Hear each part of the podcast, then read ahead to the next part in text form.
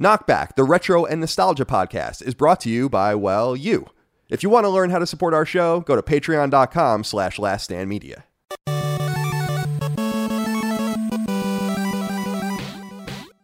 Greetings and salutations. Welcome back to Knockback. My name is Colin Moriarty. I'm joined as always by my brother Dagan, Dr. Shakaloo Moriarty. Dagan, thank you for joining me today. How are you?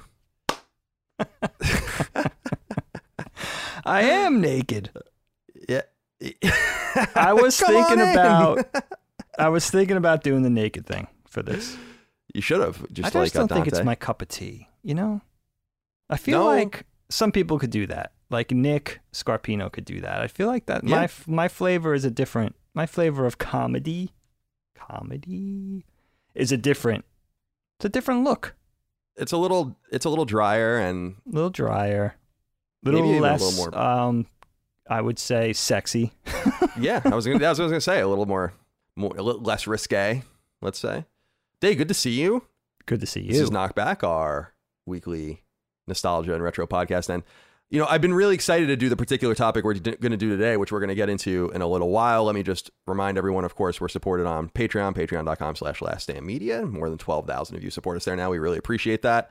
Couldn't do this without you. Early ad free access to every one of these shows, as well as our Xbox podcast, Defining Duke, our PlayStation podcast, Sacred Symbols, a bunch of other extras. Thank you again for your love, kindness, and support. You're the fan best. funded media. Yeah, they definitely are. And Kyle, you know Fan-funded what? media, What the man, hell? best. What's up? Hmm. There we go. Whoa! Yep, I did it. So I'm not even sure. It looked like it looked like you had like pasties over your. I, like Maybe I we, did. we use Riverside, so sometimes it drops the quality to make sure the bandwidth is good, and then it sends the high quality away. And so like I, it almost looked like you were blur. Not like not. I didn't see your nipples. I guess is what I'm saying. so you don't know if I'm really tan or if that was a chest wig. Right. Or if you don't You'll have any nipples, out. I don't remember that. You'll find out. I feel like I would remember that. Dig, I had a question I've been I've been thinking about before we get into the topic here. Okay. today. And, and the topic is Grandma's Boy 2006 film, as you've seen when you hit play, and a movie I really love. Dagan has never seen, so I'm excited to get into it. I thought it would be a light. Still never saw it. Uh, it still never, yeah, didn't even watch. it's a light episode after E3, kind of good for E3, a nice gaming movie, as it were. But I've been thinking about this thing. I don't know. I, I just wanted to present this to you as broad as possible, just to get your your take on it. Sure. What do you think of the concept of the enemy of my enemy is my friend? Hmm. What do you think of just broadly? Like I've been thinking about that concept a lot lately for some reason.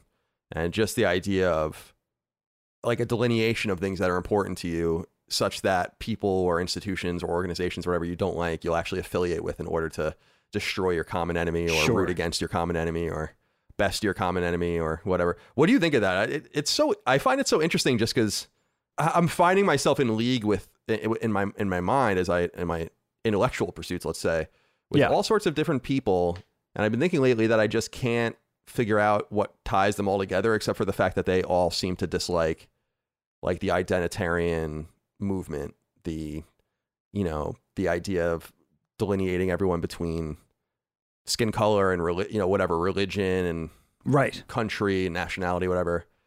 And I was realizing that usually it's like populist right and populist left in this in this regard. Not to get too political, but and I was wondering like, wow, uh, would I affiliate with with say a group to pass Medicare for all, something that would be like totally, you know, against the grain for me, in order that we might strengthen immigration or, you know, may have a more nationalist economic policy or whatever. And I was just thinking about that, like how. So how how how do your how far would your I guess would you bend in order for the enemy of your enemy to be your friend? That's a really interesting concept. I mean, the first thing I think of when you say it, it you see it in all walks of life. It is a very authentic real life concept or thing that happens where two maybe seemingly unlike parties would join in opposition of a third party that they both oppose. So it is interesting. You know, it's one of the first things I thought of. There was a kid in elementary school I didn't like. His name was George. Talked about him on the podcast before. Won't mention his last name, but I'm tempted to. but we'll let bygones be bygones for me Yeah, and George. sure. But we just never really got along. And we had common friends, so we were forced to play together on the playground and stuff like that. But, you know, if it came down to me and George, me and George would never be seen hanging out just together, just me and George. There would always have to be Jason or Eric or other people around. Also, we just had a problem with each other, and I think I always sensed they had a problem with me. So just in, you know, in exchange, I had a problem with him, and but there was a bully who was a two, year or two older than us, and I've mentioned him on the podcast before. This guy Corey, who I later went on to become friends with when we got older as teenagers. Super cool guy, but when he was little, he used to pick on. When we were little, he used to pick on me endlessly. And I remember George and I having to like band together against this guy, like on the bus, on the bus to certain field trips or on the playground in the cafeteria, wherever we kind of ran into this guy or crossed paths with Corey. And I remember that being the first sort of thing in my life where it was like, yeah, you and George, you know, me and George had to kind of stand shoulder to shoulder against this bully. And it was like, you know, in order to defend ourselves. So we found that common ground, which mm-hmm. was interesting in in general, I think of like there's a lot of nuance and comp, you know, it's kind of a complex issue because there's so much to weigh there, right? Like if you want to align yourself with a certain side that maybe you wouldn't normally align yourself with, you have to think about the overarching good versus bad, right? Weigh the positive versus negative. Like, are you aligning yourself with said entity in opposition of something that's more important than the other things that you don't share common ground on or that you don't want to affiliate yourself with. So there's a lot of there's a lot of nuance to that. I think it probably takes courage. I think sometimes maybe desperate measures call for that. Mm. But, you know, it's certainly like, you know, it's certainly an interesting concept. Uh, you know, we I think we talked about it recently a podcast or two ago when it came to um you know, people in a certain place, like people in a certain demographic, people of a certain nationality, people of a certain nation, whatever, banding together in wartime, right? We certainly saw that with the Axis allies and the ally countries, you know, coming together to form or to oppose a certain enemy or or stand their ground against a certain threat. So that's an interesting. That's a really that's a really heady concept. I wasn't expecting to go here with the grandma's yeah. boy topic. I have no, to say, no, I like the contrast. It's, it's, yeah, it's definitely a contrast. I, I, World War II obviously is the epitome of this for both sides. Like you sure. said, the Germans had to twist themselves into a pretzel to to justify allying with the Japanese and w- would call them the Aryans of Asia and stuff. So it, it, it's just it's an interesting kind of concept, and I, I of course think about it for our side too. Famously, we had to put aside our differences with the communists to fight the Nazis, and I I liked that just because obviously that's a greater evil, but also we kind of were like, well, we'll deal with each other later, and then we did for decades and decades. There you go, exactly. And not in any, not in any uh, productive way. But yeah, I just had, I guess, this parliamentary style European philosophy kind of eking into my brain lately. Just in realizing as I've been absorbing all of this different content that I've never really listened to before. Jimmy Dore on YouTube, I've been listening a lot to. I've been listening to Saagar and Krystal a lot, which is a great show they do a show called Breaking Points now. They used to do a show called Rising. So it's just a lot of, and you realize like there's just commonalities, not only in the way we all feel about many things, but also just in how much we loathe the people that insist on shoving this shit down our throats to the to the detriment, I think, of our betterment as a society and the way we're going forward. I have a real problem with it. So it's really it was nice to see that there are so many people on quote unquote that side that do as well, and therefore everything's kind of being redrawn in such a way that it's hard to know if the enemy of the of your enemy is your friend or what is going on over there. I think the greater thing is is that we don't really know what the political alignments look like anymore, and that's fascinating. And of course, I was thinking about it in terms of sports as well. I root against the Patriots very actively. I root against the Red Sox very actively. Anyone who's playing the Red Sox, I'm hoping they win. So it right. goes there, you know. Anyway, I just wanted to ask you about that before we get into this much lighter topic. Dig. Makes Did you have sense. anything you wanted to talk about today? Usually we throw things back and forth here. I just no. I, I mean, I think that's a, I think that's a fascinating way to start the show. You know, I also think of just like politics. Mm. I've been thinking about this, like mm. especially in the United States, insofar as politics in general, the way people, Americans especially, probably all, all over the world to some extent, have been at loggerheads politically you know, left versus right, liberals versus conservatives, how bad it's be- been over the last few years, how hmm. polarizing and how divisive it's been, that, you know, maybe what you're saying is the connective tissue to that sort of open mindedness or that willingness to bend a little bit for certain causes or beliefs or whatever. Maybe that's kind of the connective tissue between an age where we're much less divided politically, a new open mindedness, say. Now, I don't know if that's the optimist in me speaking, but, you know, that's certainly something to consider. Like maybe that's the, you know, that's the middle ground into, you know, connecting to an age where, you know, we're more prone to maybe find common ground or agreement rather than disagree on everything. Maybe we put that as the preeminent posture like let's see what we could find let's see what common beliefs we you know let's see what we all want to stand for you know that sort of thing Mm. so that's really interesting because that's been on that's it's it's a funny coincidence because that has been on my mind lately just sort of like i think just naturally the way life works like when something hits an extreme it's likely to swing back the other way you think of like being on a swing like a kid on a swing set Sure. you know like now it's got to come back the other way like what goes up must come down type of thing so that's uh that's funny that's that's this is much more intellectual than i was expected to get today but that's good for me that's good for this old man that yeah, I don't know. It's just I've just been thinking about that a lot lately. And it does make sense yeah, it does. And I just think I'm just I don't know. I'm becoming really confirmed or concerned rather with I don't know. I just see things today and read things and hear things and I'm like, this is this is racist. You know, or this is absolutely you know, th- eh, but it's not what you think. It's Right. like someone thinking that they're saying something really enlightened right and I'm like, but, but that's racist. And I, I date a black girl, and she had some. She's very nice, so she doesn't get like I do on Twitter. But she had a, she had like a kind of a confrontation with someone where they were basically saying like, you know, Colin is this, that, or the other thing, and she's like, who the fuck are you, basically, to say a stranger that I'm dating like a racist man? that's insane You know, and and that's when you. So I've been thinking about that a lot from that perspective too, because it's been eye opening in some sense, like people's assumptions and how they talk down to other people and assume they should or think something because of their skin color or whatever. And I don't know. Right. Or been a little bit of saying because you're conservative, you're automatically racist, that sort of thing. Right. The thing that kind of flies in the face of just common sense, especially for exactly- those of us who know people of all stripes. Right. That's exactly. you know right. what I mean? There's so much more nuance. You can't you can't check all the boxes on one side. That's just not a human being. Most people don't do that. They have nuance. They go, you know, they have all different dimensions, all di- a different set of beliefs. If you're conservative, maybe you don't tick all the boxes on one side. Maybe there are those boxes on the left that you tick, and vice versa.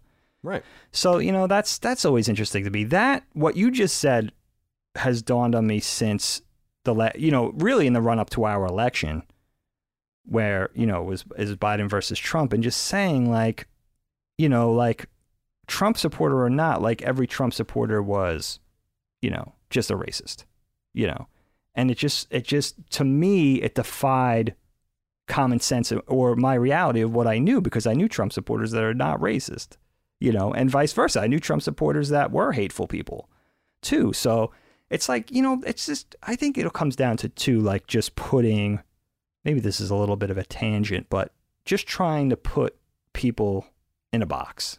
Hmm. It doesn't work. You know what I mean? I think you should be, you should stand up for what you believe in. I mean, me, you know, with race, I, you know, racist, any kind of racism or hatefulness is unacceptable to me, you know? But Hmm. just saying you're a Trump supporter, maybe you acknowledge, uh, maybe you did think Trump was hateful, but maybe you liked some of his economic policies, for instance, you know, that sort of thing. Like, you can't just put everybody in a box. Hmm. There's just, and that really sort of is, is also la- smacks of laziness because it just says you don't have to get to know the person. It gives you an excuse. It gets you off the hook for really exploring the depth of a person Right. you know, however Right. little or however much depth they have or may may or may not have. So yeah, man, it's Yeah. um, I don't know. It all comes down to common sense for me, you know. I agree. sure. I agree. I I don't like the a lot of the absolute absolutist talk. You know, Absolutely. bad, good, you know, stuff like that. Just I don't know. Right. Anyway, Dig, let's get into the, the topic at hand. Now, uh, Grandma's right. Boy is a topic that the audience has wanted us to do for a long time. And I've wanted you to watch it for a long time, but I didn't get any questions, comments, concerns, thoughts, and ideas from the audience like I usually would, because I kind of want to spring this on the audience as a little bit of a post E3 surprise, Just a little conversation. I, I can't imagine we're going to go incredibly long about Grandma's Boy, but maybe we will. So something a little easy for everyone to kind of digest in this post E3 era as we start playing our games again and wait for the future. So, Dig, I want to just kick it over to you right off the bat because you wouldn't even tell me any. I tried to talk to you about it this week, but you said you wanted to save it for the show. So I'm curious, what, what did you think of the movie?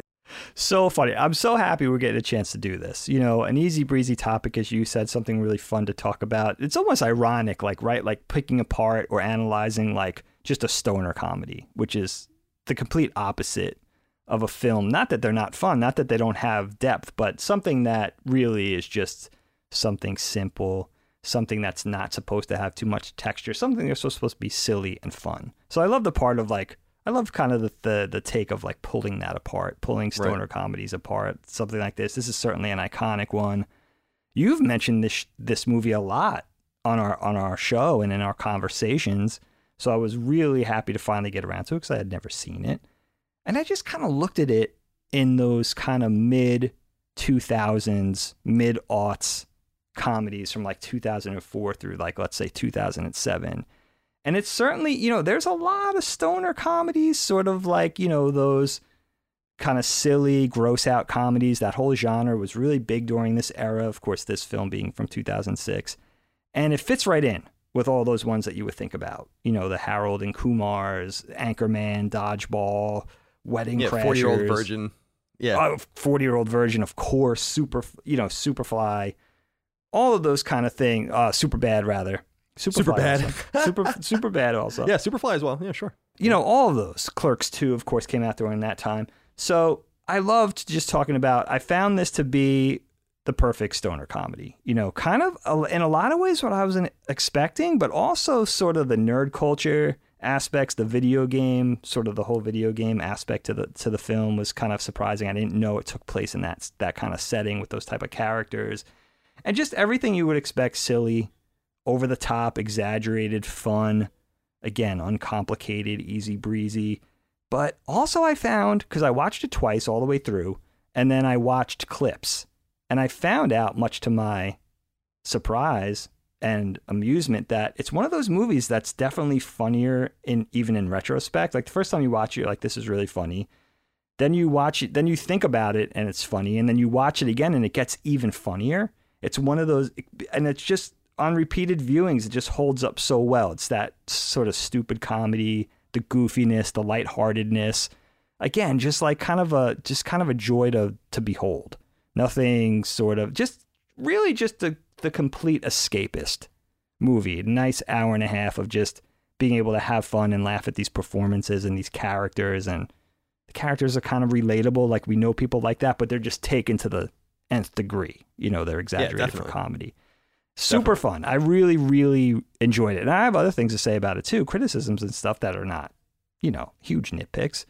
Sure. But I was fun. For me, I know it's one of your favorites. It seems like a go-to comfort movie for you, and yeah, definitely. It cool to finally be in the be in the loop. Cool. Yeah. Thank you. I, I am glad you liked it. I'm I'm happy to hear that.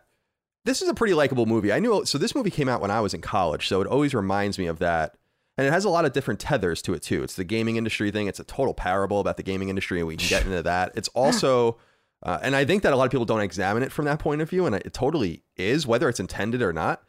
and so. so, and and I love that you brought up the mid aughts. Everything about it, from the soundtrack to the silhouettes of the characters. I was talking to Micah about like, wow, I there's a picture where or there's a shot where um Alex is standing outside of the office waiting for some car, like his gra- grandma to pick him up, or whatever. And he, just the way he's shot with his his he has like etnies on or something, and like you know bag. I'm like, this is exactly the way I dressed. So much. You know? So it has a lot of different connections. The gaming connection, I think it's for me a, a big connection is the Adam Sandler connection. I'm a huge fan of this ensemble. I think they're fucking hysterical, these guys, and I love the restraint.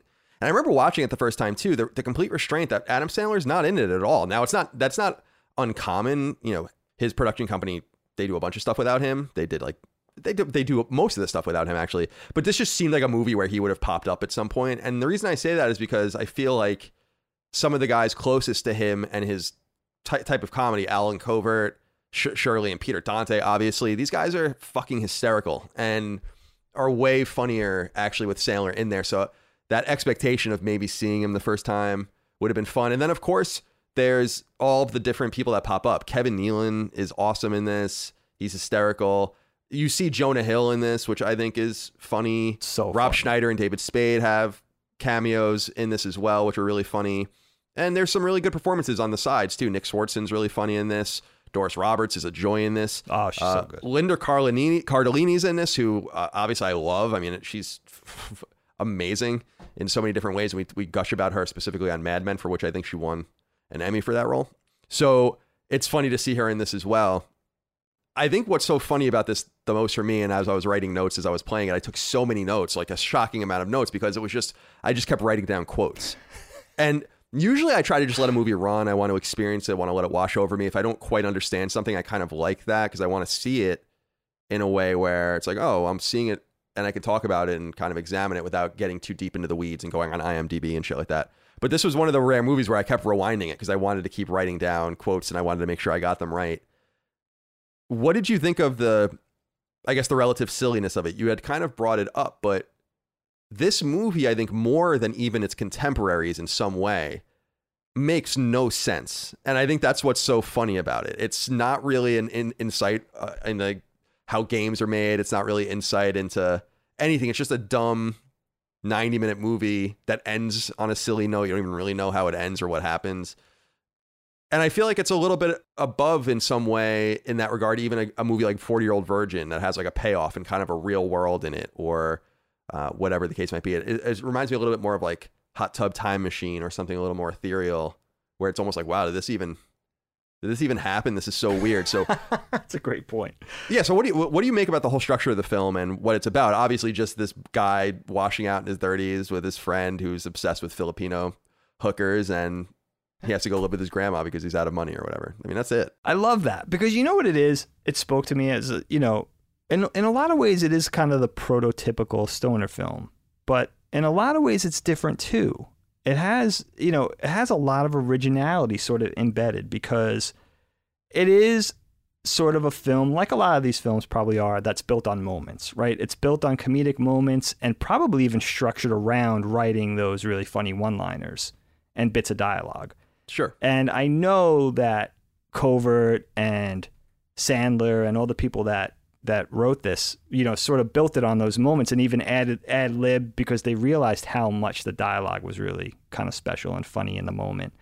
But I kind of like it because, you know, you have these characters that a lot of this type of movie would center around. You have sort of the the grown man children, the slackers, working in the video game industry, but it's usually, you know, eating Cheetos on the couch playing video games. They're sort of in their mid 30s, a lot of them probably in their in their 20s too. You have the Jonah Hill character and the other younger, you know, set of characters, but you know, they're slackers, but they are professionals, but they're working in the video game industry. They're not they're slackers because you know, usually you would have this type of character. They would be hard pressed for money. They weren't making a lot of cash. They were you know, the cold pizza on the couch from the night before, and they were, you know, hungover from the party, you know, that weekend prior and all that kind of stuff. Maybe had dead end jobs. But these are guys working in the video game industry. They're more grown man children. And, you know, living at home, for instance, the Jeff character living at home and referring to his parents as his roommates and the car bed and the footy pajamas and all that. Really funny stuff because, again, just kind of again lampooning, you know, the the grown nerd the the grown video game obsessed man child and the whole movie just seemed to be built on those moments you know the everything that would go hand in hand in that universe. You know the drug dealer dealer character the hot chick that comes in who's not nerdy but who's kind of nice and patient and kind and sympathetic to the nerds so kind of like the nerd dream girl type character. And you know the the boss who doesn't really get how ridiculous he is and you know the parents that sort of enable the man children and the and the doting grandma like that whole world just felt it just felt authentic even though it's comedic it's obviously pushed for comedy you know stuff like that. But it just felt i think that's what makes it funny because we know people like that. Maybe we've even been in situations like that. You know living at our grandma's house. I lived at grandma's house in my 20s and it was a similar thing. I would commute to new york. That was my apartment was the upstairs of grandma's house. I would commute to my jobs in new york. But you know, sort of had the the the beater car at that point. You're not making a ton of money. Um, you're trying to get it together, And I think that speaks to like even more so than the Gen Xers and the generation I came up in. I think that maybe speaks to the millennials on up, like being at home longer, taking a little more time to find your footing, your career, mm. getting a you know moving up the ladder, all that kind of stuff. So I really I really enjoyed it. I mean, it, it it's a quick watch. I think the characters are very genuine. You know, you get the who the characters are, even though they're hilarious.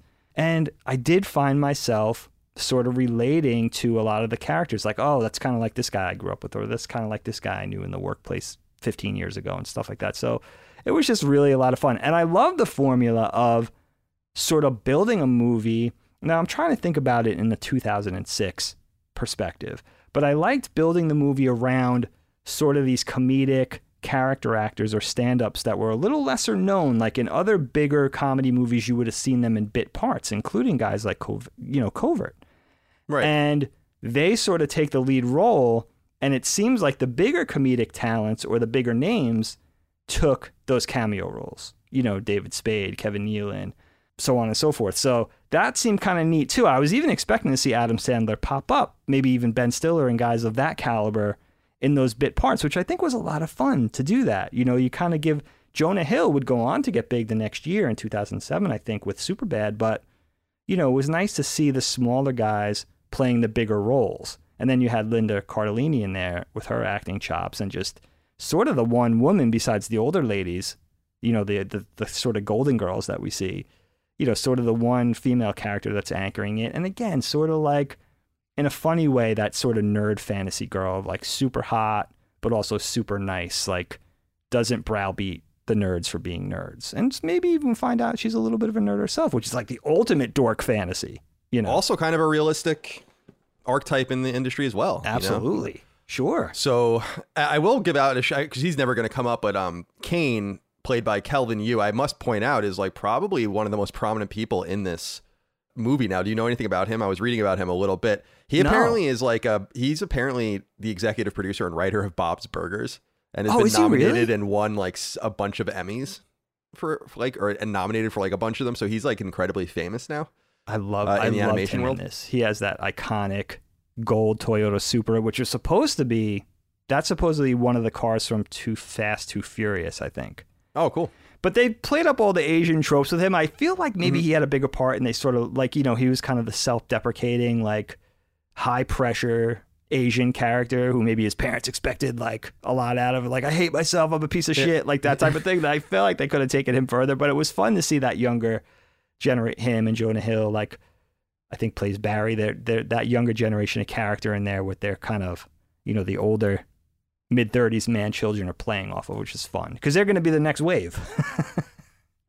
you know. So, what did you think of um, Alex as a character? I, I oh, dude, he's so funny and he's likable. It's it's cute because he's like 35 in this, so he's a little younger than I am now. But I was living with my mom when I was 35 for a few months when I was waiting for my house to be built, and I, I felt like it was very relatable in the sense that he's going into the fridge late at night and like I was doing the same thing. Like when mom would be asleep, I'd like sneak downstairs, or not even sneak, just go downstairs and just eat. And he was literally talking about how he's eating chicken cutlets and all that. This is literally what I was doing. and it, felt like it felt very Italian to me in some way. But I like this character. He's he's industrious and hardworking and he gets screwed by his roommate in the beginning, which is really funny, and just finds himself in this unusual situation. I feel like Allen Covert's not the greatest actor, but he's funny. He's a funny cat. He's not as funny as as Dante, who we'll talk about in a little while. But what did you think about his performance? I really liked him. You know, I spent the entire first viewing really kind of like torturing myself, like who, where do I know this guy from? Which was kind of, again kind of the fun because all the leads you're like you know you've seen them do a stand up, you know them you've seen them do bit parts in such and such movie, but you can't really put your finger on it. And for him, of course, I knew him from the Wedding Singer, which was, you know, he played Adam Sandler's best friend in that. And then I finally realized it. But it was again, it was kind of cool to see him as a role in, you know, in a lead role and a prominent role as the protagonist. It was he plays the limo driver. Oh, that's right. That's absolutely right. He played, and he's very 80s. Isn't that super him? rocking? Yeah, I think the best friend is. Wait, is the best friend the limo driver in that? He plays Sammy in The Wedding Singer, I think. The Wedding Singer. I'm looking it up. I, I haven't seen The Wedding Sammy, Singer in so I'm not long. mistaken. Yeah, yeah, Sammy, Robbie's best friend. You're right. Right. Yeah. And he is. He's involved in the whole wedding thing because he's like, you know, he's one of the people that people use in weddings and all that. And I was like, really, where is this guy? So it was cool. But I know what you're saying about that. He's one of those guys that he doesn't have that, like, you're wondering what his brand is. Like, he kind of, I feel like the same way about, you know, ironically, about guys like Kevin Nealon. It's like, you know, I you don't know exactly what the flavor of comedy is. He just kind of seems like an like he does a little bit of everything. You know, he does a little bit of writing, he does a little bit of stand up. He's funny, he's kind of quick in the moment, he's he's witty, whatever. I liked the character. I thought he was funny. I loved the the fact that he's kind of obviously sheltered like he takes the spaghetti and all the, the chicken cutlets and all the things from the, the garlic bread and everything and puts them all on one tray and then doesn't know to wear oven gloves to get it out. Like just, you know, complete moron. But the thing I found myself finding with this, and if you think about like the typical stoner comedy, I think this comes up a lot. It's like you have this wacky world, this madcap world of characters who are kind of zany and, you know, naive and, and silly.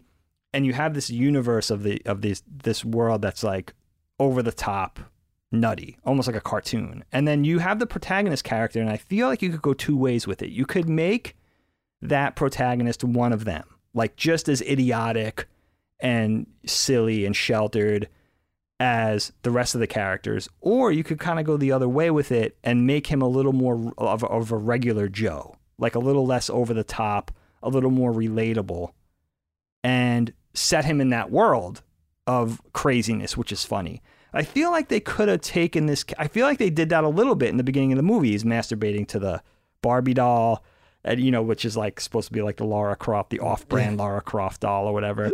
And he does all this crazy shit in the beginning, and then they kind of, you know, sort of immerse him deeper into that crazy madcap world, and they sort of pull back on him and make him look, you know, more normal. Where I feel like they kind of didn't know they they were a little inconsistent with the character. It would have been kind of funny to make, you know, either really pull back on him or to make really sort of exaggerate him. And I feel like they kind of landed somewhere in the middle. And again, I think it's kind of a movie. It's not a Stanley Kubrick movie, you know, by any stretch of the imagination. It's not supposed to be, again, built on moments, you know, put together like Lego bricks, you know, on moments and character interactions and bits of dialogue. So, but I think, you know, he was really, really likable. I actually watched Allen Covert in, you know, different interviews on Conan appearances, you know, then and now. So 15 years ago to more contemporary stuff that he's done. And he's pretty funny. You know, he's a good storyteller, but he's not, you know, maybe, you know, arguably, there's probably Allen Covert fans out there, super fans out there, but he's not a Will Ferrell. You know, he's not the guys that, you know, he's not a Robin Williams. He's not the guys that like are or were at the top of their game, but he's a, you know, he's a serviceable dude. He did a good job in this movie. I thought it was a lot of fun. And he seems like an every dude. You know, he doesn't seem like if Robin Williams played this part, it would be like, all right, you know, this guy's not a regular guy. You know, he's too much of a name. Like it's nice that he kind of he kind of blends in. He's believable in the role, you know, which is fun. Yeah, that's a good point actually. That you almost wouldn't if you need to as much as you need to believe his role in this, so you wouldn't believe it maybe as easily. Yeah, I think he does a nice job. I love the beginning of it because it kind of establishes everything you need to know. They're huge game nerds and stoners. I love Rob Schneider coming in. and he's like he's like this is bullshit. It smells like a cypress hill concert in here which is so such a great line. He was great. and uh, he you know they drop the bong and he says maybe if you cleaned it it wouldn't smell like your girlfriend's ass which is another another great line. And this is one this is like you said it's it's a movie structured around just one liners and non sequiturs which is so funny. Like you think about the character of of jeff and living at home and in the car bed and the fo- footy pajamas. Like that's all just something that they thought was funny and so they So had to figure good. out a way to get that in and so on and so forth. And so uh, i do think that allen covert as alex kind of weaves his way into all of these people's lives in a way that is believable and grounded and and for me anyway as a 30 mid 30s stoner in the gaming industry somewhat relatable i suppose. But i have to kick it over and ask you about dante uh, played by peter dante another famous sandler um, entourage character character actor. This is one of my very favorite characters in i think any comedy. Probably like top five for me from the very like every scene he's in. That guy he plays first of all he's an awful actor. It's awesome because he just plays the same person basically in every film that he's in. Like it's you can tell he's been around adam sandler a long time and they have the same kind of humor and him him answering the, the door when he's naked and he was talking about how he's putting up his christmas tree and all of that and and just invites him in you know come on oh i am naked come on in or what it, so what did you think of that whole i love the whole it's all structured in the basement as well you only see them from that really one that one shot in his in his basement, So which is hysterical. Yeah, so good. And one of those thing, one of those things in the beginning where I'm like, this is this is kind of weird, but then when you think about it, it was so perfect. Like, seems like the the the perfect West Coast stoner, especially like of that era of like the the mid aughts era. You know, perfectly tan skin, beautiful teeth. He's kind of naked. He's kind of unapologetic about being naked. Just really, really comfortable in his very bohemian skin, living in the basement.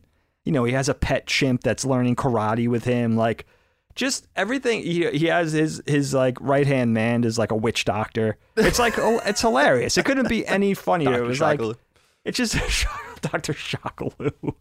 And then later on, we get maybe, arguably, one of my favorite characters, Mr. Lee Ho, which is like the best, fucking best scene ever, dude. I when he I like screams at the bottom of the stairs, like does all just this staring at her. Yeah, so funny. You know what I heard about that scene? That the guy who plays Dr. Shakalu, let me see his name.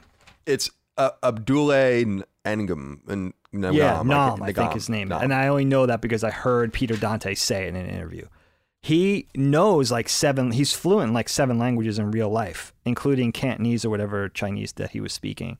They surprised the actor, let me look, Jen, Jen uh, Kyu Song, who played Dr. Lee, uh, Mr. Lee Ho. They surprised him and didn't say that, you know, the Dr. Shakalu character knew Cantonese. So he just said that. And that's why you could see his reaction. He's like, what? You know, he's like really taken, he's really taken aback when he's telling them, you know, that, that thing in Chinese, which is really funny. But yeah, that whole, that whole Dante character, I love the fact that they used Peter Dante's last name. I love the fact that he's gone on like con circuits in real life and, and, you know, really supportive of the movie and the fan base for this movie, which is a lot bigger than I thought it was.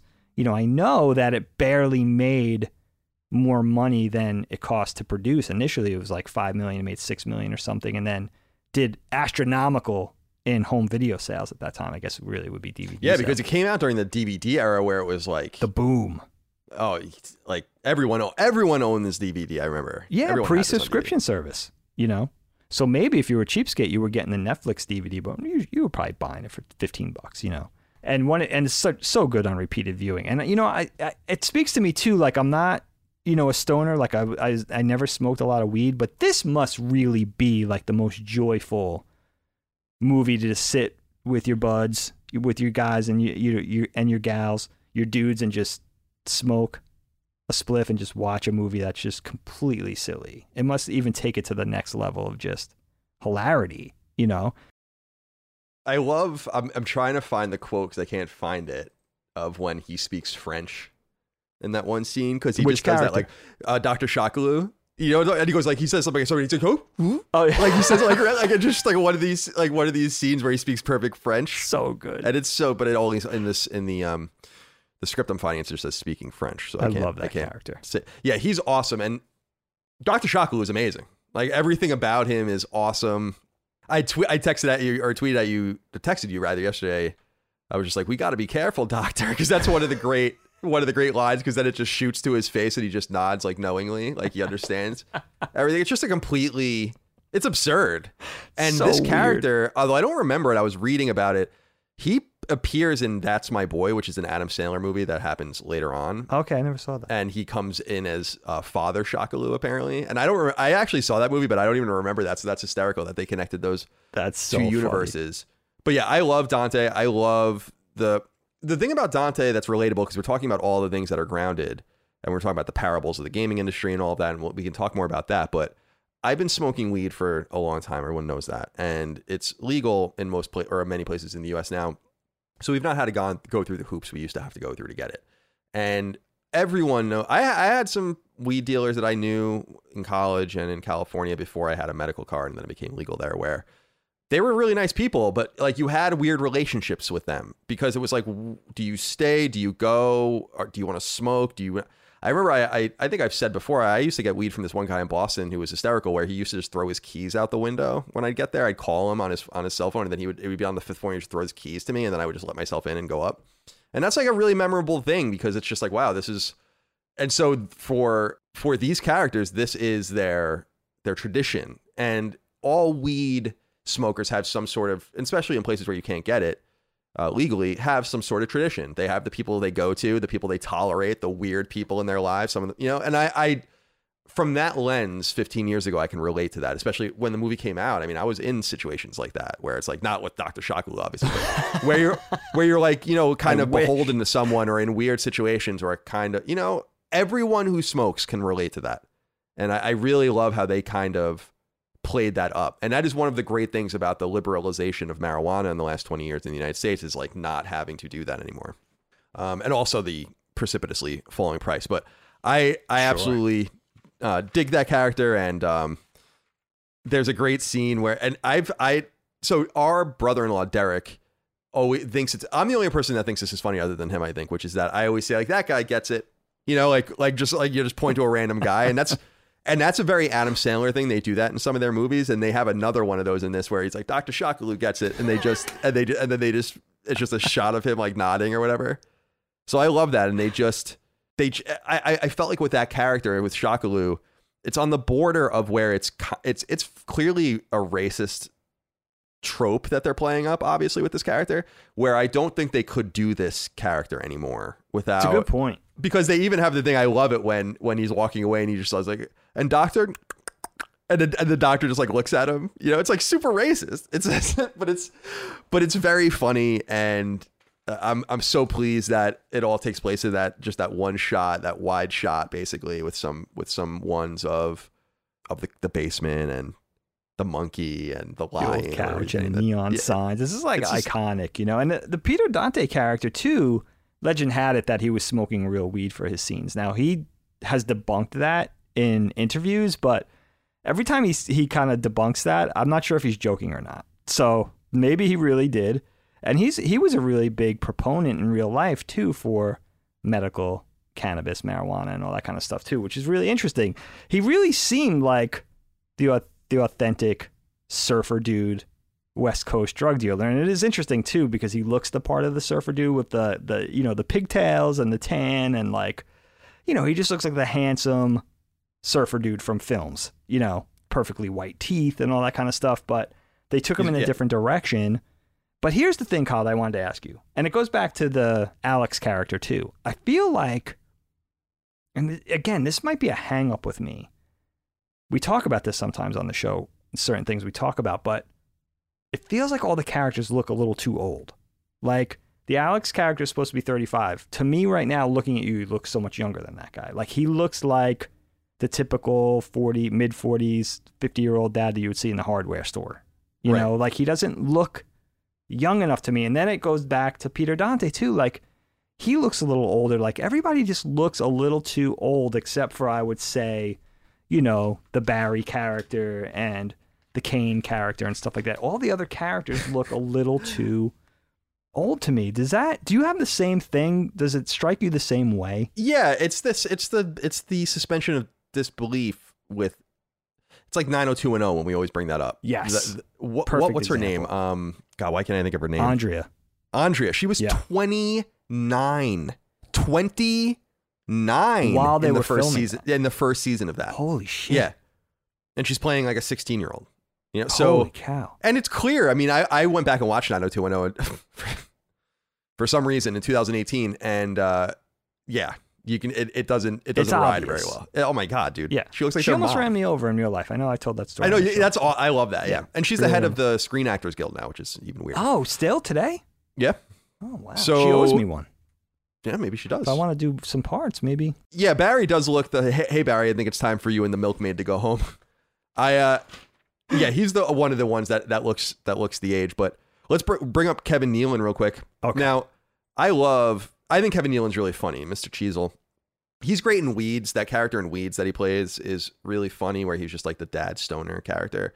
And I've always loved his very reserved and staid humor. I think he's incredibly funny.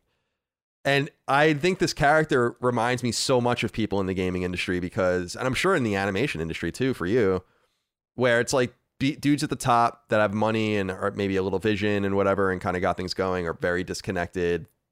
They're nice and they're decent enough so you don't really bust balls, but you don't really listen to them and you kind of just let them go about their business. And I love the scenes where I always I always wonder when people can and obviously they're shooting and they're blocking and doing all these different things to trick uh, viewers. They're not doing it all in one shot, but I always wonder when I see a person like Kevin Nealon on on the set, how is everyone not just hysterically laughing as he's doing like the you know like the the thing with his arms and he's like I was a bird, you know, I was a bird and and then I was I went with the fishes and I'd be like dying if I was in uh, on set. Me too. With that. So what did you think of his performance as Mr. Cheezel? And do you know anyone that's like this because I actually really do. I mean, not like specific. I I could. It's like a composite of people that I definitely know. Okay. In industry. Yeah. Who, sure. who, like oh in the gaming industry? You're saying definitely. Yeah. Oh, wow. That's why I think like yeah the, the visionaries at the top. That's why I was asking you about animation as well. Like I know people at the top of video. Not all of them are like that, obviously, but there are people yeah. like that. And and actually the the film that Ubi or the TV show that Ubisoft does, I think on Apple Plus or whatever, that stars one of the guys from Always Sunny in Philadelphia they do the gaming industry. They they run a gaming company, and it's kind of similar to that, where he's like a real doofus. So anyway, yeah, what do you think about Mr. Cheese? It's so funny now. Those because he's like the new, of course, he's the new agey, crunchy, you know, type of boss. He's like you know Middle Eastern philosophy type thing. Maybe he's into Buddhism, whatever it is. He's got the robes and the beads, and he sends them to the vegan restaurant for a celebration. Like he embodies the whole thing, but what I love about Kevin Nealon is, and I don't really know that much about him, is that he does what you know exactly what you said. He just has a, that funny presence, almost like very Will Ferrell like in that regard. Like he just looks funny. You know, he just has that funny physicality to him, and also plays the perfect character that's completely unaware of himself, like completely unaware of how ridiculous he is, or that he's the butt of everybody's jokes, which makes it even funnier because it's like you know, they're doubling down on who they are, this whole image or whatever it is, whether it's authentic or not. And sort of everybody's just like rolling their eyes. And I love that. You know, there's there, you could really play that for a lot of comedy, and certain comedians are very good at it. And he's one of the ones, like, he was perfectly cast for this, you know, being the boss that's sort of like the dork, but thinks he's thinks he's cool and doesn't realize that everybody's laughing at him. So he just keeps, you know, he's and he's never going to. He's never. He's just completely unaware. You know, and just or or you know just completely comfortable in his own skin, which is also you know which also makes it really funny. And again, one of the bigger comedic bases that pops up in a bit part, which I think is cool for two reasons. I think it's cool because they'll do that, and you know it's probably some quick cash for not a lot of work, a day's work or two days work or whatever. So I could understand it. But also because you know it's it's sort of like it seems to me, or I want to think it's like friends helping friends out. You know, all these comedians slash actors, writers, in the same network jump in for each other's projects.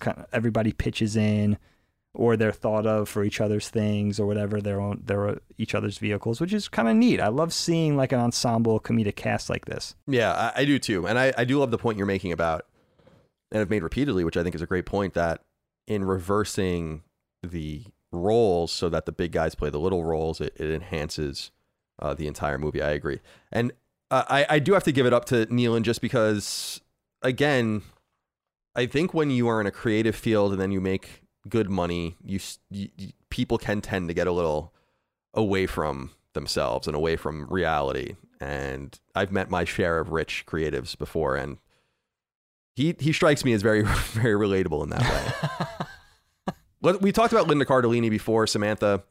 This character strikes me as realistic too because she's a producer and they don't so this is the thing is that the the the whole way they're making this game doesn't even really make any sense it's that's what's so funny about it and i think it's self-aware enough to know like Allen covert strikes me as a person who plays games so i think he knows that it's it's ridiculous like they're they're testers and they all te- what are they te- it doesn't even make any sense. First of all, testers are not are like the lowest rung people at a game developer. Sure. Most of them are contractors. Yeah, yeah. So it so it's uh it's not no disrespect to them. They're important to the cycle, but it's interesting because producers are often people, not always, but often people who don't necessarily play games, but who are organizational gurus. And so that aspect of it is realistic and it is realistic for often big publishers. A lot of people don't know this, but it happens. A lot of people are not credited on games they work on.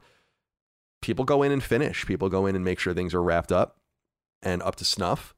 And so she was very relatable from that sense. It, it, seemed like it was someone that was sent from their publisher. So you can you can they don't ever say any of these things, but you can kind of glean the information. They're a developer. They're working for a publisher. They have some sort of guru who makes all their games, some Miyamoto type character. They even bring Miyamoto up, which I think is so they corny. Do. Very Miyamoto. so I do dig this um this particular approach to realism in the game industry. She's a producer, maybe a Jade Raymond type. And at the same time having this unrealistic way in which they're making the game and all of that, which no one really knows or cares about. But she does a really nice job. I also must say, you know, be still my beating heart, Linda Cardellini, because I'm in love with you. But what did you think of her role in this?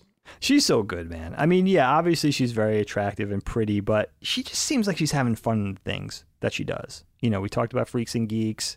We talked about her turn on Mad Men, so serious acting chops. And I didn't realize too. I looked at her filmography and then I checked out some scenes on YouTube. I didn't realize she was in Brokeback Mountain. I forgot, and I haven't seen that movie in a really long time. And Me again, neither. sort of like those the the way she could go from stoner comedy to like a really you know quote unquote important movie like Brokeback Mountain is like super. And you know her turn on Mad Men and Freaks and Geeks to do a you know an iconic television series that's that has a huge cult following. Like she just she just does it all, and she seems like she's having a great time. She seems like she's all in.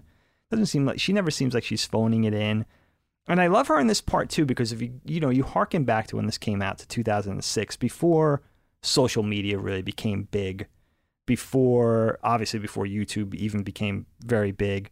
You know now the super hot or super good looking nerdy girl is a thing. You know, it's it's everywhere. And not only, you know, good looking, but also very well informed and, and really good at what they do. You know, maybe they know film really well. Maybe they know video games as well as anybody else. But that's like a common thing now. Mm. But back then, you know, the hot nerdy chick, what especially in video games, wasn't a big thing yet. So this was sort of like pre, you know, pre that whole era.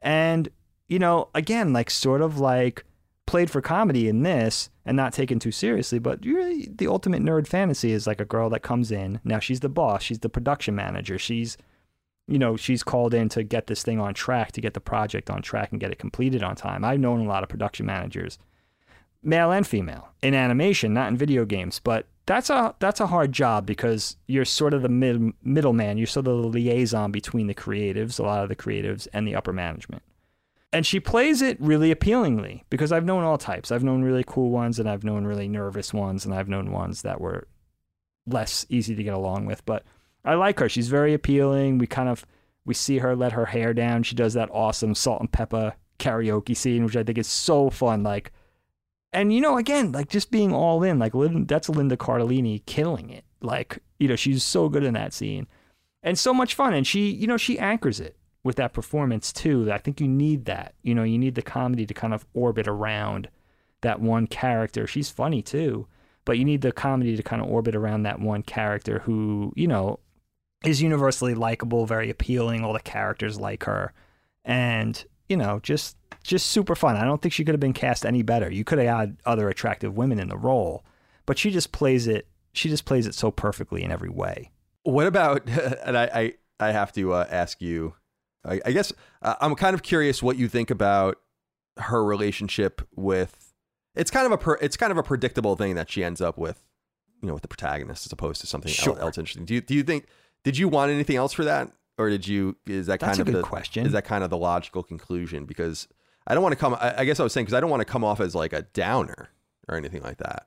No, but Allen Covert and you know Alex ending up with her. It would have been cool if if it ended in some other way. Just seemed a little predictable to me. But yeah. It, I guess it does it does lend to the, the comedy. Because, yeah, because the, I mean, you could have made her end up the rivalry with JP and all that, you know. So yeah, you could have, you could have. That would have been interesting to end up, you know, with the with the because you know, of course, JP becomes he's sort of the antagonist from the beginning, but he certainly becomes the antagonist after what he does. It would have been that would have been really. I always think that, right? Like, just take a shot. Like, I know it's five million. I know there's a lot of who's involved. I know it's an Adam Sandler production, but like, just do something that really flies in the face of what's usually done and just like make her end up with the antagonist. It's really weird, but like at least people would talk about it for that, you know. So it seems kind of like worthwhile just to experiment. But it's a it's a great question. Yeah, it seems a little unrealistic. I mean, the Alex character. The only thing I could say about him is he's a little more normal than his compatriots. You know, than his cronies. You know, the young guys are just out of their minds.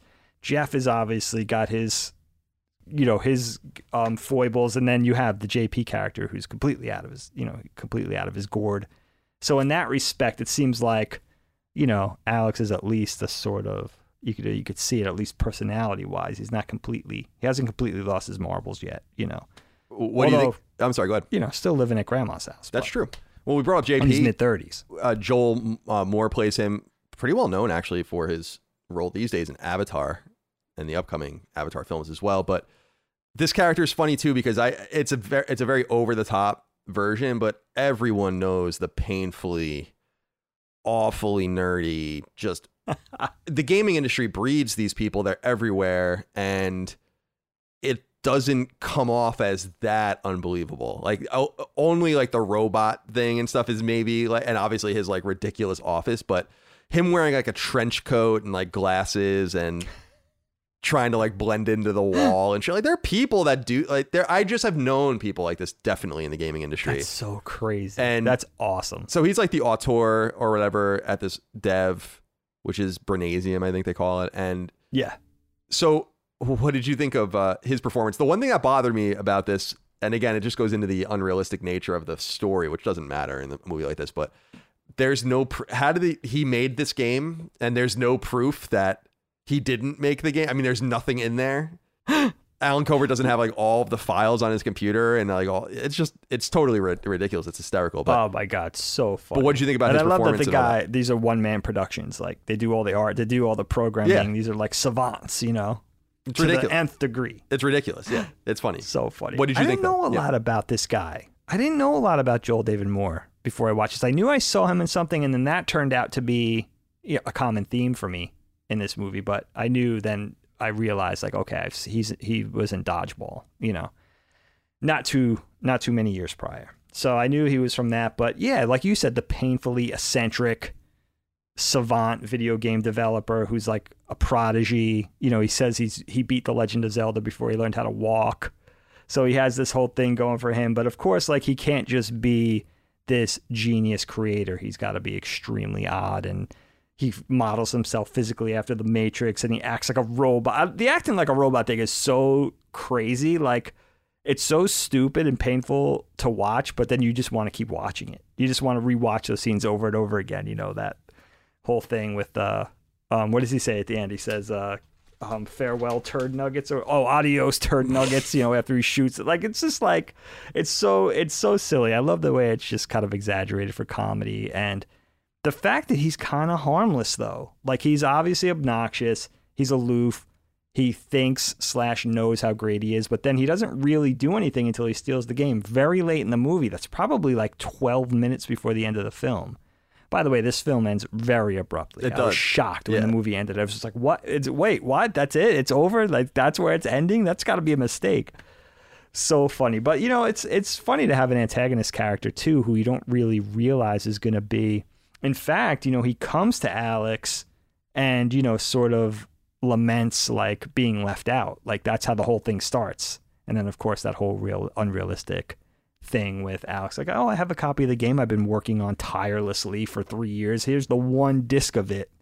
You know, I did. I never backed it up anywhere. Yeah, every So time I compile the game, every it. time I compile the game, I delete all evidence of it. so yeah, it, it was ve- it was very strange, but it, it doesn't matter. I, I actually think that it's fun that it leans into in some way it's it's over the topness because it just makes it very clear, it, it over and over again, basically that you shouldn't that you shouldn't take it seriously. And we touched Yeah. about we touched on some of his friends already, but I got to say, Je- I love the Jeff character played by uh, Nick Swardson. I think it's hysterical that because you could see like the whole jerking off on his like uh, he jerks off on his mom. It's hysterical. and then the scene where she like drives up and they make eye contact when he's waiting outside. It's just so funny and so dumb. And then just how they keep referencing that joke over and over again. It's like you know. He's So he funny. yells out and asks if he could stay at someone's house and uh, uh, Bobby or whatever, and he's like, "Hey, "What do you want to come on my mom or something like that?" He's, he's like riding away. it's so funny, but it's also funny about how nonchalant that is. Like it's just not even that big of a deal. That would like ruin someone's life, uh, basically. But Can do you you, imagine? and then Jonah Hill is funny as Barry, but I do think the scene the scene with him and the and the chick is so over the top and the the under the unrated version of the movie is only a minute longer and it's basically just him playing with with her boobs. oh wow, that's all Um, it is. Yeah. And Wow. yeah, it's so it's it's so it's super ridiculous at the end with with him, but what did you think of those kind of complementary characters? We already talked about Kane as well. Yeah, well, you know, I love the Jeff character. I love the whole thing where he's sort of like a man child, but he's in complete denial. You know, referring to the parents as roommates was brilliant. The car bed, brilliant. You know, the fact that my roommates are going to get me new rims for the car bed for Christmas, like that whole thing was like so good. Or maybe I'm going to get CBs so I could talk to other car beds. Like, not only it's like not only is he complete man child, but like he's just he's all in. Like he's completely that's that's his whole thing. And so hilarious. I love the character. And then later on we see how good he is at like DDR and he's taking on the younger guys and he's actually really a funny character. He he's actually he is self-aware. It turns out like he's not, you know, I love the way he goes like the younger guys at the office and stuff like that.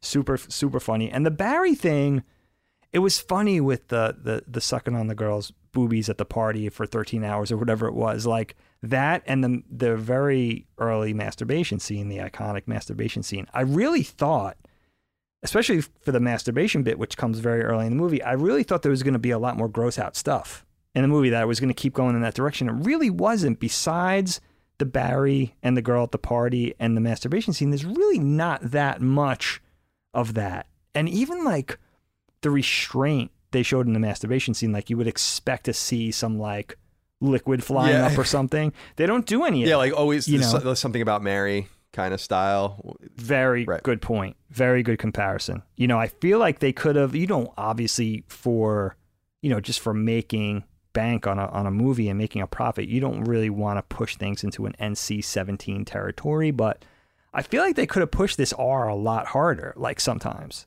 You know, I feel like they could have taken it and they didn't for whatever reason, you know, maybe they was just weren't going for that, but I feel like this movie could have had a lot more of that. And for some reason it did. It has very funny moments. I mean, like the grandma thing with the dead Sophie character where she's like, you know, he's she's like, Why didn't you help me? You know, Yeah. he's like, I would have, Sophie, I just wasn't here. Then she pops up like, like, it's like you have so much good comedy without that. Yeah, definitely. But. I was just surprised there wasn't more, you know, of that sort of brand of that sort of flavor of comedy. I do love when the and we'll talk about the grandmas next, but uh, the grandma and her cat and their roommates went uh, next. But I love when um when Jeff is the the grandma's come to the office. They realize that this ruse about how he has crazy roommates that are keeping him up all night or whatever is is ridiculous. And and Jeff says uh, jerking off on my mother is one thing, but banging your own grandmother and her roommates is legendary. It's so good. it's so that, that shit is fucking crazy. It's, uh, it's so funny. Yeah, let's talk about the the ladies. Uh, obviously led by the famous Doris Roberts, R.I.P., and of course Shirley Jones and Shirley Knight, as well as Grace and Bea. Doris Roberts is a pretty big name for this film, and she does Yeah. a and she does a really nice job. I love the the scene when you first she's very grandmother like. She's letting Alex into Sophie's room, and he, and she's she's like she didn't die in bed, did she? And he's like, no, she fell out of bed and died right here. Points at the ground. So she she does a really nice job, and I must say as well, and I just have to give a shout out to this the tackle box full of pills is for Bea is one of the fucking funniest and like underplayed bit like again another thing you could tell they had an idea of like what if there was a character with just a tackle box of pills So and i think it's so funny and she carries it around with her and stuff so what did you think about the the lovely ladies of grandma's boy I mean, Grandma Lily. You know what's you know what's a cool thing that I wanted to tell you guys about Doris May Roberts. I worked in New York for many, uh, you know, I still work in New York for many years. And when I used to com- commute all the time, I would be more prone to see people on the street, you know, famous who's and actors and stars and all that. But I never saw too many. Colin knows that. Like, I would have friends and colleagues that would see such and such on a lunch break, and I would never see anybody here and there, you know. And I saw some cool ones. I saw Mick Jagger. I saw saw Steven Tyler one time so I have my good ones over the years, but I would see Doris Roberts. There was a period of time where I would see her on the street like almost every day.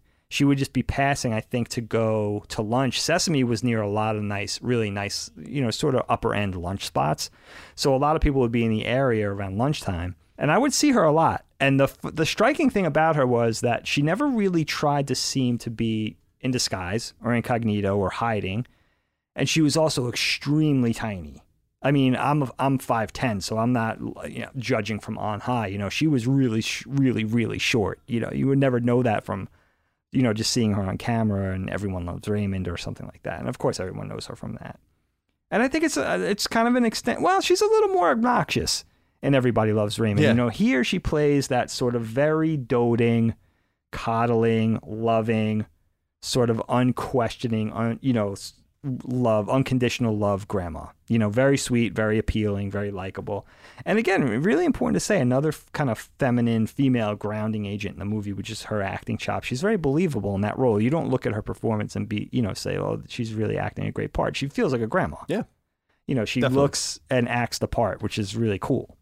Yeah, she's great. And uh, I, I love just the idea of I don't know. It's it is. It, you said it earlier, but they're very reminiscent of the Golden Girls, uh, older widows who or whatever who find themselves alone late in life and they live together, but they have this kind of comedic um, interaction with each other. And the addiction to Antiques Roadshow is amongst. Oh. That's iconic because we used to make fun of that in college, and people used to make fun of me because I loved Antiques Roadshow. So so good. It, it's I can watch Antiques Roadshow, especially because PBS has no commercials. So back and you can watch it now on demand and stuff. But I used to love watching PBS, particularly because you just didn't have to roll through these commercials. They'd have like you know their five minutes at the end where it'd be like you know brought to you by, but but they so I used to just really get into those various shows. That's why I love Nova and Frontline and all these fucking awesome shows. And and Antiques Roadshow is another one of those shows hosted by Mark L. Walberg. And I used to always love how he used to have to say that he was Mark L. Walberg. had to have the L in there. Yeah, he had. I always felt bad for him. Like, oh man, that sucks. But I love how they just it, it, there's so many funny angles to the story about how he like gets the cable box from Dante and that they end up becoming addicted to that's right. into Antiques Roadshow, and so he, there's only one TV, I guess, in the house, and he can't. So it's like so ridiculous. It's like you can't get any. I remember because I remember I worked at a video game st- uh, company for a long time. We used to have all sorts of. shit. I mean, people used to just take shit from that office all the time. You know, uh, TVs and gaming systems and every game you can imagine and, and all the rest. So, but I I did love them together, and it was just funny and it's cute. And I especially loved the whole. Uh, and I wrote it down like I gave a hand job. I gave a, I once gave a Charlie Chaplin a hand job is one of the is one of the great lines as well. Oh, the Grace character, dude. Yeah, she's so good. Yeah, she's really awesome. Shirley, Shirley Jones. Jones. I'm like, wait, she's one of those women who aged really well, and uh, you know, like just kept up. Like she, she she was beautiful, so she kept that physical beauty. Also extremely charismatic, but you know, just like did it the right way. Like the sh- really looks good with that short hairstyle, like more contemporary old lady, you know, older woman looks, very sophisticated. But I didn't realize that was the mom from, from the Partridge, Partridge family. family. I was yeah. like, wait a second. You know, it was like an epiphany for me. Yeah, it's awesome. And she, you know, she, what I love about it, first of all, she's still alive. And she was in her early 70s when she filmed this. So I just, I dug that little tidbit just because it's like well, she's cool, man. She's fun. And, so you know, cool. she's she's in her seventies, and she, this is a raunchy stoner comedy. She probably didn't get paid very much for it. She doesn't probably need the money, and you just I like that kind of stuff where it's it's same thing with Doris Roberts, where it's, it's it, to me it's it's like you're funny, you're really funny. It, you're not you're not just NBC or CBS 24 minute funny. You're funny in a That's stoner a comedy point. where Jonah Hill is, is sucking on some girl's tits you know, and, and you're cool with that. then you want to be in that. It's a great point, dude. And like Absolutely. you have to probably, I would imagine you get an actress like that or actresses like that, you kind of have to clear that whole thing with them. It's like you know, there's going to be she's on everybody's love. Uh, everyone loves Raymond when this is when this comes out. So it's like you probably yeah. have to balance all that stuff. And so I think it says a lot about some of the people that were involved. That and obviously, of course, we have you know Rob Schneider and David Spade and others. Kevin Nash is one of the movers in the beginning. It's funny. So that's right. So th- there's a lot of of people that are like kind of you wouldn't expect necessarily to be associated with a lowbrow comedy like this. It actually reminds me a lot of Dirty Grandpa, which is Robert De Niro, which is 10 times raunchier than this. Where, yes. And that movie is, uh, as I've said so many times, hysterical. I so love, I love inappropriate movies, and I think that that's what I love about this movie. I love inappropriate movies. This movie is not that inappropriate, though. I actually think this movie, with the exception of a couple of scenes, could be watched by like your kids. You remove the scene at at, at um Jeff's house and you remove the party scene, and there's nothing bad in there really. And No. when you compare it to 40 year old virgin pussy juice cocktail my favorite line in that or you per, you compare it to all the other contemporary super bad even although that's not yeah, that bad Oh, gosh. but i don't know there's something special about these early aughts comedies specifically because i just don't think that you can get away with making these anymore i mean That's imagine a really great point. yeah i mean imagine a, a situation i mean maybe you could if you and I, I don't know but racial humor there's a lot of gay humor in this you know basically and actually micah was talking about it which is an interesting undercurrent the grace character is convinced that alex is gay and says it over and over again and you kind of wonder like oh would would this kind of homophobic line be okay today or would people understand it's comedy and it's No, humor would yeah. dr shakalu be okay today i really doubt it especially that like when alex clicks at him it's hysterical but i don't know i don't i just don't so this almost seems like a special movie because it's kind of towards the end of when people started ruining everything for everybody else You know, it's a great point, dude. Very specific era. You would have to do it differently now.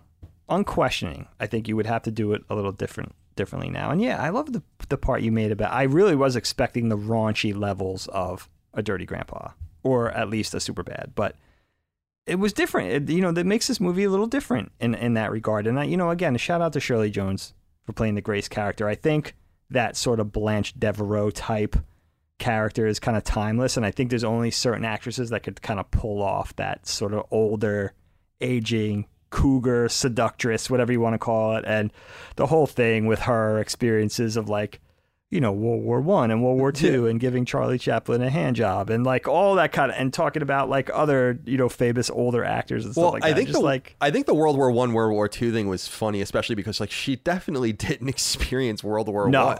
You know, so that that whole line was like hysterical. It's like no, she's not that old. Jesus, jeff's understanding Yeah, of like it's hysterical. it's a little off It's hysterical, and so good so there's not much more to say. I mean, this is one of the for me anyway. This is one of those movies where I feel like you should watch it. Comedies are kind of hard to cover because they're just very quotable and they're funny and they're um, it's vis- It's kind of like horror where it's viscera. You kind of have to Yeah. you have to be there and understand it and see it in context. You can't really. It, in Grandma's Boy, it's hard to say. Like, you remember the scene when they delivered the build of, you know, Eternal Death Slayer three or whatever? It's like it's different. You have to be there to watch the beat by beat comedy for it. But there's so much. There's so many great one liners, and it's. Uh, I'm glad that you understood it to the level I feel like I do, where it's it is watchable on YouTube. It's it's a it's a funny movie where you want to watch it all, but then you kind of want to relive it. It reminds me a lot of the Chappelle Show, where I'm I'm fine not watching 80 percent of the Chappelle Show ever again. I've seen seasons one, two, and two especially many times. But there are certain things like the player haters ball, or you know the the um the race draft or whatever they do, and all of that, where you want to watch those things again. And absolutely and this movie has a lot of those particular scenes, especially anything with Dr. Shakalu is is just absolute gold to me. But is there anything that we didn't touch on that you wanted to talk about, Dick? No, you know, it's well said. You know, it's a movie built on moments that, you know, take the hour and a half, watch it. It's a quick watch, a lot of fun. But yeah, then you do, like, you really do want to just watch the clip reel after that because of the one liners, because of those silly moments, those iconic, like, legendary moments. I'm finally, you know, it's nice to finally get a glimpse into that. I wanted to ask you if you knew anything about this, Kyle. Yeah. Of course, the JP character in this world, in the film, has created the eternal Death Slayer franchise. Like he, you know, supposedly created the first one when he was very young, and you see like the standees for number two in the background of the video game dev studio. So that's kind of cool, thoughtful little touch. And then of course they're working on three in the, over the course of the movie. But you have the Alex character who's creating his little project on the side, that Demonik game, which was supposedly a real game in development Yes. by uh, Terminal Reality. Is yep, that Terminal Reality. studio? Yeah, which is So what happened with now?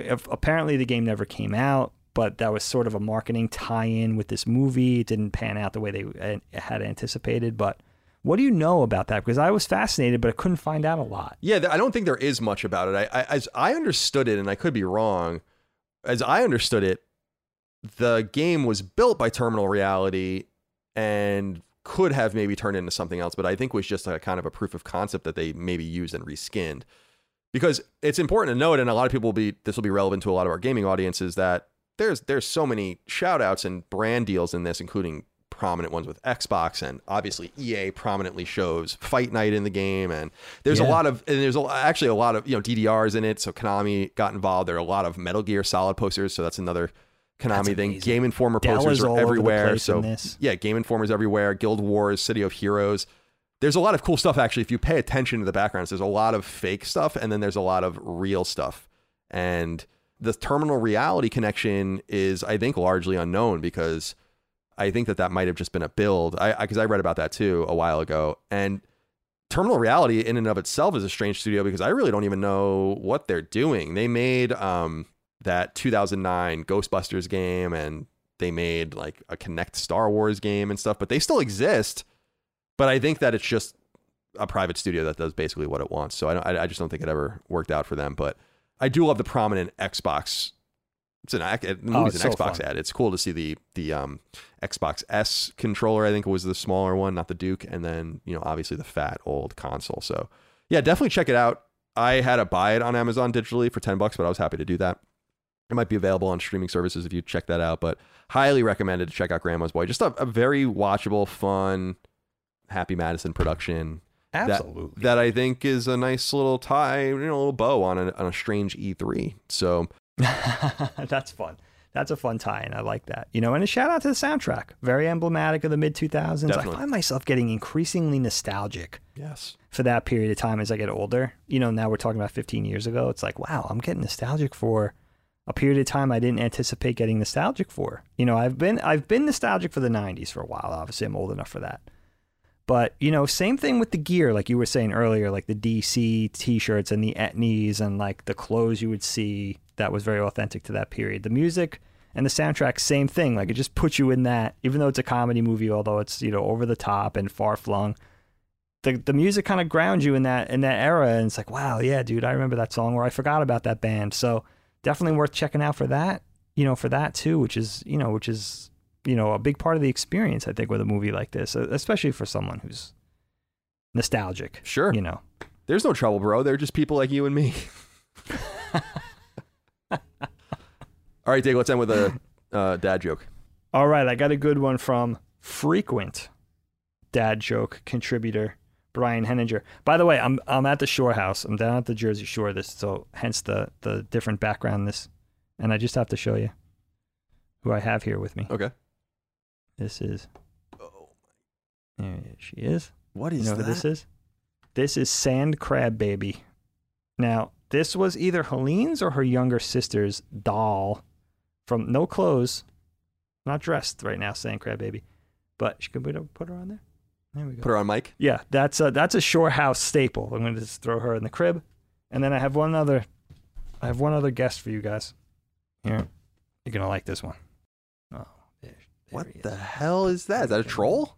That's a troll though. Oh man, that's horrifying. I think Oh. that thing's got to go in the garbage. There's That's- isn't there that- also a that's- painting that's scary at your at your in-laws shore house? Didn't, wasn't I went there once and I was like fi- fixated on this painting. I don't remember what it was.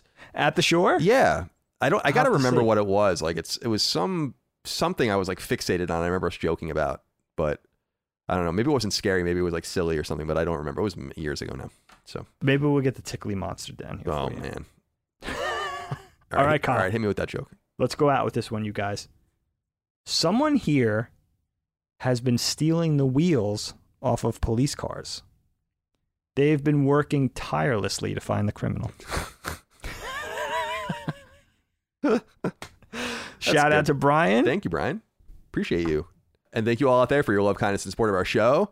Knockback. Remember to support us on Patreon, patreon.com slash last stand media. We have a huge back catalog of knockback episodes available for you to for free as well, but we couldn't do without your support there. Sacred symbols um, and defining Duke roll on all the rest. That's basically it. Dag any closing comments before we go. No, thank you for watching. Make us bigger than sacred symbols. Yeah, that would be awesome. Dude, if you make us bigger than sacred symbols, that would be really great. What? So I mean, can you imagine? I could It's imagine actually. Yeah, I could imagine that. We just have to keep working at it. Let's keep working. All right. Thank you all out there for your love, kindness, and support. Hope you enjoyed E3 as well. I'm so tired. I need to I need to rest from E3. Oh, you must be beat. But it, it happens. It, it is what it is. It's a good time of year. It's an exciting time of year. But we'll see you guys next time for more. Until then, goodbye. Knockback, a retro and nostalgia podcast, is a product and trademark of Last Stand Media and Colin's Last Stand LLC, and is recorded from Central Virginia and the Philadelphia suburbs, USA. The show was conceived by and is produced by me, Colin Moriarty. My co host is Dagan Moriarty. Knockback's executive producer is Dustin Furman, and the show is edited by associate producer Ben Smith. All of Last Stand's theme music is by Ramon Narvaez. As you know, all of Last Stand Media's shows, including Knockback, are fan-funded on Patreon at patreon.com slash laststandmedia. The following names are at the producer support level or higher on Patreon, and we're grateful for your kindness and generosity. Andrew Morgan, Gregory Slavinsky, Stephen Nieder, Ross Marenko, Miguel A. Brewer, Morgan Ashley, Azan, Michael Vecchio, Jerome Ferreira, SL the FMA, Jorge Palomino, Daniel Diamore, Brad Cooley, Jeremy Key, Patrick Leslie, George Ghazi, Christian Rodriguez, Jod Rita, Kurt M. Gillenberg, Patrick Skipper, Brian Hernandez Espinoza, Anthony Fuentes, Sweaty Mitt, John Russell, Jordan Andow, Maverick Mazel, Chris Kelly, Andrew Meister, Evaristo One, Dustin Graff, Israel Pena, Peyton Stone, Roberto, Josh Hallen Rui, Corbin Dallas, Tyler Watkins, Troilus True, Dan Root, Evan Barr, Talisman, Randall Halsey, Robbie Nauman, Nuke Dukem, Jimmy Dean Man, William Holbert, Dr. Stump, Josh Godfrey, Call Like Souza, Vornak, Betty Ann Moriarty, Callan Lennon, Daniel Johnson, H-Trons, Caleb Sittler, an unofficial controller podcast, Ethan Davies, Jay Getter, Jeff Mercado, Galja, of Fortuna, Boots, Tyler Brown, Megadet, Gavin Newland, Lockmort, Saul Balcazar, Zach Parsley, Raul Melendez, Eric Harden, Alex Bolton, Matt Martin, Kinnums, Joseph Baker, Rodney Coleman, Chris Moore, Rinsler526, Ben B, TB Lightning, Auntie Kinnanen, Taylor Barkley, Will Hernandez, Chris Galvin, Mason Cadillac, Ollie Fritz, Evan Dalton, Chris Buston, Zach Allum, George Anthony Nunez, Kyle Hagel, Christopher, Colin Love, Daryl E. Naiman, Ryan R. Kittredge, Toby Ryland, Michael S., David Bostick, DB Cooper, Cody Bradbury, Tom Cargill, Richter86, Steve Hodge, Hofeldian, Ian Bravo, Noah J. Stevens, Barrett Boswell, Andrew Parker, Christopher DeVio, Chris Morton, Kevin Komaki, Mark Liberto, Johnny Waffles, Roto24, Blake Israel, Jonathan Coates, Sean Mason, Josh Gravelick, Brian Chan, Jay, Organic Produce, Travis Archuleta, Shane St. Pierre, Carlos Algarit, Richard Hebert III, Miranda Grubba, Donnie Nolan, Josh Yeager, Turbo Makes Games, Matthew Cooper, Dan Parsons, Martin Beck, Gavin, Brian Watkins, Joe Andrzejczyk, Nathan R., Joe McParlin, Gary Cavallo, Christopher Moore, Brody Rainey, Jacob Bell, Dennis Uzel, David Everett, Eric Finkenbeiner, Lou and Ray Loper, Dylan Burns, William, Jason Lusky, Malachi Wall, Zach Binkley, John Schultz, David Chestnut, Yusuf, Anton K., Alan Trembley, Tyler Bello, Ryan T. Mandel, Tony Zuniga, Sean Battershaw, Max Lazos, Robbie Hensley, Alex Cabrera, Lennon Brixey, Kyle Thomas, James Kinslow III, Hugo's Desk, Peter Reynolds, Anthony Vasquez, Adam Kinniston, William O'Carroll, Jesper Jansen, Phil Crone, Throw 7, Adam Nix, Josh McKinney, Michael Gates, Alex Gates, Ryan Robertson, Sean Chandler, David Mann, Petro Rose, Lockmore, Gio Corsi, Gerald Pennington, Justin Wagaman, Paul Joyce, Chad Lewis, Matt Hazelbaker, Todd Paxton, Enrique Perez, Joshua Smallwood, Shane Rayum, Spencer Brand, Don Lee, John Cordero, Keith A. Lewis, Marius Scarson Peterson, Tyler Harris, Matthew Purdue, Patrick Harper, Mad Mock Media, Jonathan Rice, and Casual Misfits Gaming.